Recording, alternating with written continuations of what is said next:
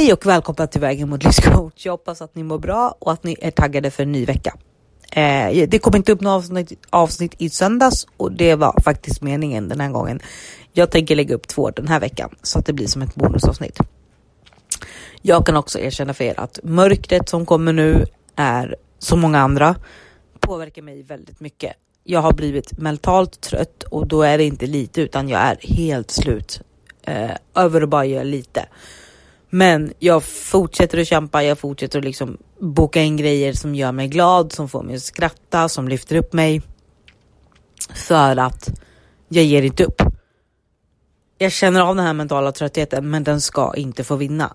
Och jag blir alltid nedstämd när det är höst. Men nu har det varit väldigt intensivt och jag har verkligen känt varenda känsla jag har.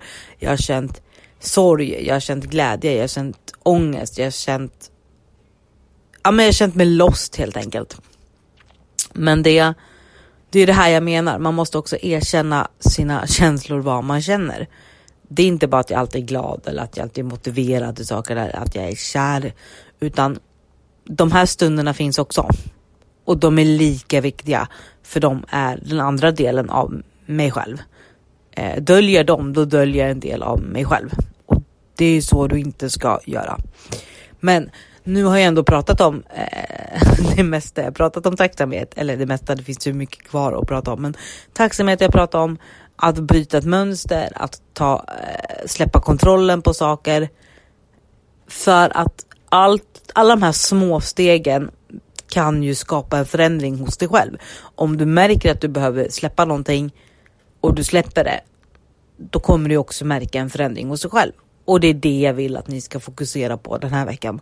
Har ni sett någon förändring i er själva? Känner ni någon förändring i er själva? Vad, och det behöver inte vara en jättestor förändring. Det kan, det kan vara att du liksom men känner dig friare. Det känns som att du har mer tid. Om du till exempel släppt ett ansvar som du känner att du har tagit på dig utan att det uppskattas. Om du släpper det, då kommer du ju på ett sätt känna dig mer fri. Du kommer ha mer tid till annat, det du verkligen vill göra. Eller har du satt gränser för någonting, ja men då får du också mer tid och mer glädje. Så jag vill att ni liksom funderar riktigt ordentligt att vad har jag gjort den senaste tiden för mig själv? Och kan jag se några förändringar i mitt humör, i mitt sätt att tänka, i min energi? Ta några minuter och sitt och fundera på det. För det är så värdefullt och det är så viktigt.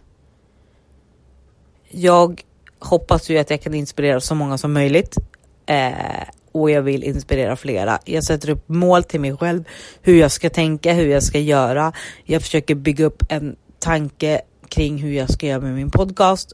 Eh, och en strategi kring hur jag kan få den att växa. Eh, jag har ju ett mål med den och det är det att den ska finnas på på topplistan. Kanske inte i år, men nästa år.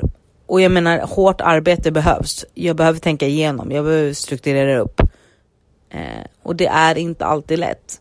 Och speciellt inte när huvudet inte är med. Men det är det här jag menar. Man ger inte upp. Nej, man kanske inte kan göra de stora stegen, men man kan göra de små stegen. Jag eh, har så mycket jag vill göra. Jag har så mycket jag känner, men tiden finns inte alltid till och det kanske inte är tid för just den saken just nu. Så vissa saker kanske jag måste vänta med eller släppa helt för att se bara hur det, hur det lägger sig automatiskt. Eh, ni förstår vad jag menar. Men så länge man strävar efter att må bra, strävar efter att